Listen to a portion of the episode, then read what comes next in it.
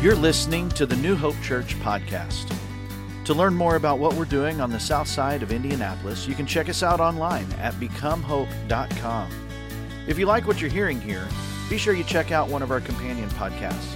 We have a daily devotional podcast called Let's Find Out Together, as well as an apologetics podcast called Salty Saints.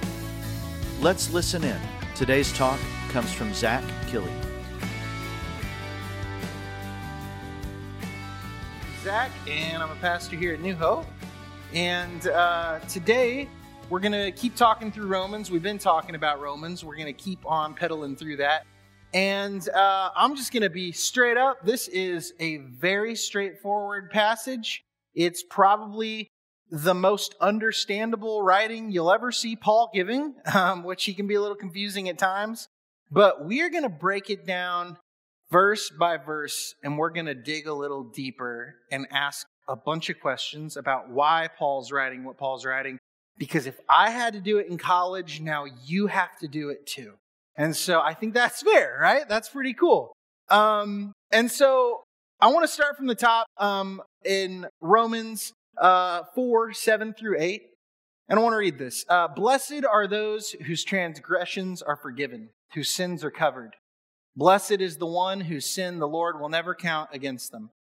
Uh, something we need to note about this is this isn't just found in Romans. Uh, you see, it's actually in quotation marks, uh, it's indented in the paragraph in your Bible because Paul is quoting a psalm. He's quoting Psalm 32, which is a psalm of David. It's verse 1 and 2 of that. And here David is recognizing that there is this blessing upon some, right? There's a blessing on those whose transgressions are forgiven, whose sins are covered, and whose sin the Lord will never count against them. Uh, if we go on to Romans 4 9, Paul says this Well, is this blessedness only for the circumcised or also for the uncircumcised? We've been saying that Abraham's faith was credited to him as righteousness. Um, getting in deep right away, right? Whoa, Paul. Um, but what we have, we have to start and we have to ask a question. What is this blessedness he's talking about? Well, he's talking about the blessedness that David's talking about. That transgressions are forgiven, sins are covered, and sins won't be counted against this person that receives this blessing. What's a transgression? A transgression means you know the right thing to do and you do the wrong thing to do intentionally, right? You know what's right and you do what's wrong. What's sin? Maybe less intentional. It can be intentional, but transgression definitely means intentional, right? Sin, though, can be accidental. Maybe you don't know that you failed, but you have failed. Regardless, though, here we see whether you meant to do it, whether you didn't mean to do it, it's covered. It's forgiven. That this sin is not counted against that person. So, in short, the blessing is that that person is made righteous.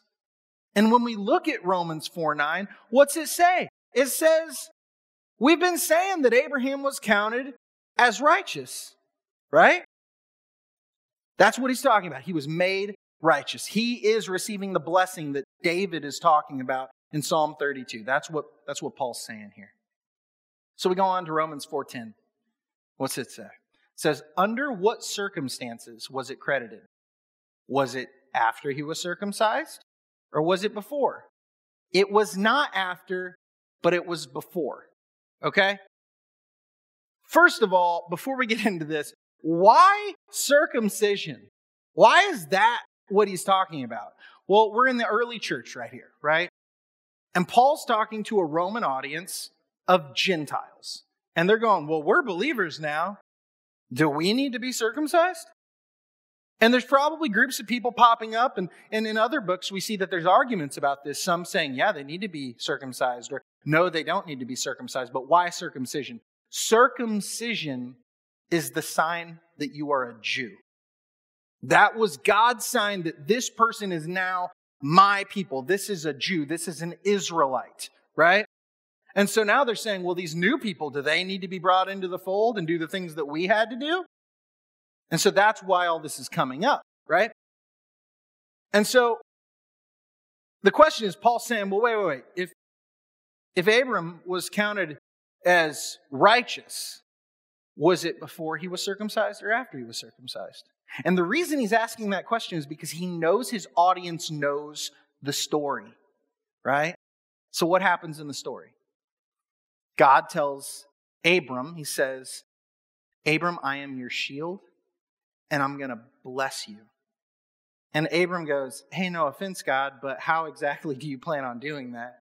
He's like, I'm 100 years old. My wife's going through menopause. We don't have a son. We have no heir. So I've got this guy over here, Eliezer. He's my servant. I'm probably just going to make him my heir and give all my stuff to him. And God says, No, you're not. You're not going to do that. He says, Come outside. And it says Abraham follows the voice of God outside. And God says, I want you to look up. And he looks up and he says, You see those stars? And Abraham says, Yeah. And he says, Count them. Count them. Can you even count them? He says, That's going to be your offspring. That they're going to be that numerous. They're uncountable. They're going to be like the stars in the sky. Those are your sons, Abram. And then you know what it says? Says that he believed him. Abram believed God. God just told Abram something impossible. He said, Yeah, your wife's barren. you know, you're not going to have kids. There's no way it's not possible, but guess what? You're going to have kids. There's no earthly way this could happen, but I'm going to do this for you. And Abram believed him. And then it says this and his faith was credited to him as righteousness. That's what it says. Here's what I want you to understand about that is Abram was credited as righteous because of his faith. Abram, Gentile name, not a Jewish name. He's not Abraham yet. He's not circumcised yet. This is Genesis 15. He doesn't get circumcised for two chapters. He doesn't become a Jew for two chapters. And Paul's saying God made a Gentile righteous by his faith and his faith alone. No circumcision. That's wild, right? That's kind of cool. So he goes on. Romans 4 11 through 12 says, And he received circumcision as a sign, a seal of the righteousness that he had by faith while he was still uncircumcised. So then, he is the father of all who believe but have not been circumcised, in order that righteousness might be credited to them. And he is then also the father of the circumcised, who not only are circumcised, but who also follow in the footsteps of the faith that our father Abraham had before he was circumcised. That's a lot, right? There's a lot going on there. But what is the first thing he says? He says that the circumcision was given to Abraham as a sign of the faith he already had. The circumcision didn't bring his righteousness, it didn't bring his salvation. God said, You believe me, you believe in me, you trust me, you're good, you're saved, you're righteous in my eyes. And so here is this thing that I want you to do, and this is going to show that you really are for me. This is just, this is for you. This isn't for me. This doesn't save you. This just lets you know that you're mine. This is going to let other people know that you're mine. This is going to say you're set apart. You're different. It doesn't bring the salvation, it's a fruit of the salvation. You see? So here's the thing though God doesn't just bless Abraham, He blesses his sons, right? Because He says, Look up, look up at the stars. Look, you can't even count them. That's how many sons you're going to have. And He's blessing all of these sons. And so now Paul has to say, Well, wait, who are the sons though? Well, it's the uncircumcised who live by faith. And it's the circumcised who live by faith. It's the Gentile, the uncircumcised, who lives by faith. And it's the Jew, the circumcised, who live by faith in God. Right? But guess what? There's one category not represented. The one person, the, the people that are sacrificed, or sorry, the people that are circumcised that don't live by faith. That's not a son of Abraham. That person isn't righteous. If you're just doing the stuff, if you're just doing the thing to do it, but in you there's no heart change, there's no faith in you, you don't know the one true God, then you're not a son of Abraham. You're not righteous. And you got to understand when he's saying all this, this is crazy to the Jewish listener because the Pharisees would go around saying, Yes, I'm a son of Abraham, right? Like that's a title for a Jew. And Paul saying, No, it's anyone who lives by faith in God. This is huge. This is controversial stuff that Paul is saying here. The circumcised who have no faith are not sons of Abraham. It's by faith alone, whether you're circumcised or not. And so we've talked enough about circumcision for like ever. We don't have to talk about it anymore. We're good. Um, but we know it doesn't save people. Circumcision doesn't save you. It's a sign of the salvation already present in you. That's all it is. And you don't have to have it. You just have to have faith. So the question is if not circumcision, what about the law of God? See, Paul's audience is going to be wondering this, right? What about the law? The law's been huge forever. So we have to look at Romans 4 13 through 15. It was not through the law that Abraham and his offspring received the promise that he would be heir of the world, but through the righteousness that comes by faith. For if those who depend on the law are heirs, faith means nothing and the promise is worthless because the law brings wrath. And where there is no law, there is no transgression. Okay. So here's the deal. It can't be the law. First one's really logical, right out there in the open. Why can't it be the law? Because when Abram was made righteous before God, he wasn't even a Jew, let alone Several hundred years hadn't passed when God even gave the Jews the law. So it can't be the law that makes people righteous because Abram was made righteous and the law didn't even exist on earth, right? So it can't be that. But more so, if you depend on the law, Paul says, you'll find wrath. Why do you find wrath? Because all the law was ever meant to do was to show us the wickedness of sin. It was never meant to save. It was meant to be a mirror that a man could look in and see the darkness in his own heart and see the darkness in the hearts of his people around him and see that when we sin, we breathe death into this world. That's why they gave the sacrificial system, right? That, that when you sin, you would have to go kill an animal in your place. And you would look at that animal and realize my sin just killed that innocent being, right? But it doesn't save. It can't save. It was never meant to save. It was to show us that we need a Savior, that we need somebody good. And all the men are bad, so who's good? God is good. It's to point us back to faith. So if not the law, if not circumcision, what about good works? That one applies to us. Jesus says, go and do good things, right? He says, like if uh, if I if my father uh, takes a branch and it has no fruit, then that branch will be plucked off of me and thrown into the fire. We're the branches, fruit being the good works, thrown into the fire. Well, does that mean that we're saved by good works? No. Good works happen because you're a healthy branch in the first place. Good works happen because you really are attached to the true vine right? That you have real faith. In fact, we're not going to do this because it would take too long to read through the whole thing again. But if you go back to everything we've read up until here, right? If you do uh, Romans 4, 9 through, what are we at, 15 so far? If you go through all that and you replace circumcision and the law with good works, or some variant of that, it reads the exact same. Your works can't save you. They never saved you. They won't save you. But they're a sign, they're a stamp, they're a seal that you are saved, that you do believe, that you truly do have faith in God. And if you have works and no faith, then you're no son of Abraham. That's our modern variant, right? So let's go to Romans 4 16 through 17. It says, Therefore, the promise comes by faith, so that it may be by grace and may be guaranteed to all Abram's offspring, Abraham's offspring, not only to those who are of the law, but also to those who have the faith of Abraham. He is the father of us all. As it is written, I have made you a father of many nations, He is our Father in the sight of God, in whom he believed, the God who gives life to the dead and calls into being things that were not. What do we get out of that? It's through faith alone that we're saved by the grace of God.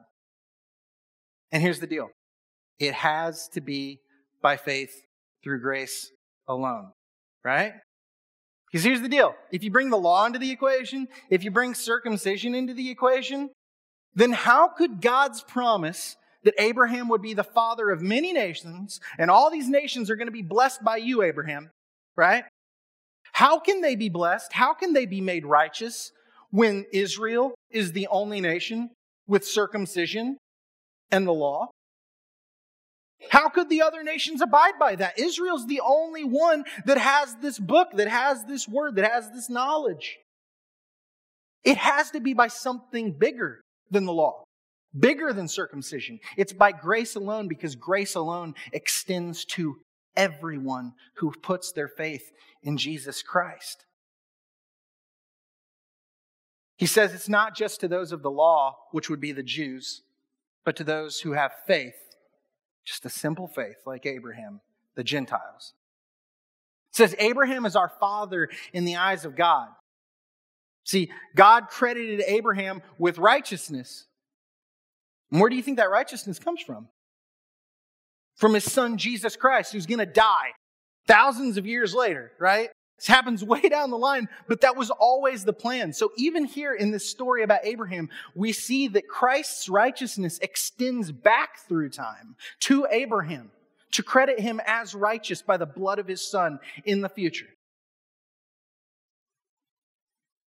And that same righteousness it extends to us if we simply believe all this time after Christ dying. It says this is the God who gives life to the dead and calls into being things that were once not. He's the creator of all things. God created everything from nothing, He spoke it into existence. That Sarah's womb is dead, it can't hold a baby. Abraham's dreams of ever having a child, an heir to be his son, to carry on his name, dead, squashed, and God raises that dream from the dead. And he raises that dead womb to life so it can hold a baby. And it does. And the promised son is given. God takes our broken, hardened stone hearts and he gives us hearts of flesh and he brings us to life. And how does he do all this? By our simple faith through the righteousness of his son, Jesus Christ, through his grace extended to us, and nothing else. See, here's the reason this is also important. See, after God tells Abram that he's granted, he's, he's made righteous, right, because of his faith, still a Gentile, God goes and he says, Abram, I want to make, I want to make a pact with you. He says, I want you to go and I want you to gather all these animals. And Abram goes and he, he gets one of each of the animals that God tells him to get, and he says, Now cut them in half. And he cuts them each in half. It's a little gruesome, I'm sorry. And he lays them in a row. Now, the reason he's doing this is because at this time in the world, people were nomadic. They lived in the middle of nowhere by themselves with their family and their little encampments. And so if somebody comes in to steal from you or to kill your family, right? You need someone to have your back. So you would go and you would find some other nomadic person, maybe not so far from you, and you would do what God is telling Abraham to do here. You would go and you would get animals and you would cut them in half and you would lay them in a row and you would form an aisle out of their bodies. And you would both stand at each end of this aisle and you would say, I've got your back. I will protect you. I will treat your family as if they're my own family. I'll give you help when you need it. You do the same for me. And if I fail to hold up my end of that, then let me be like these animals. It's a blood pact. It's a blood covenant. And then you would walk through the aisle, and as you walk through the aisle, it's sealed, it's done, it can't be broken. It's your life on the line at that point. So what happens? Abram does this. And God comes down and he puts Abram in a deep sleep. And he never lets Abram walk the aisle. And then God walks the aisle. Because Abram can't do it. He knows he can't do it. God's looking at Abram and he's saying, You can never hold up your end of this deal, and I'm not even going to let you make it. But I'll make it. I would lay down my life for you, Abram. If I, if I go back on this deal, I would lay down my own life, the life of God, on the line because he knew he would always uphold it. And he does. He always has Israel's back. Look through the Old Testament. No matter how many times Israel fails God, God always stays for Israel. Always. And it's today as well. It's for all the offspring of Abraham. And who are the offspring of Abraham? You and me. So here's the fun part.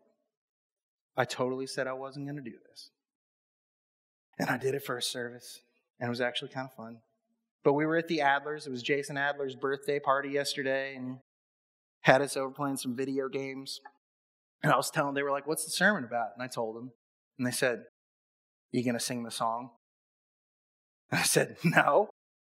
And then I'm sitting here last night, checking things over, finishing things up, and I'm like, it's a pretty theologically accurate song. I think we should probably sing it.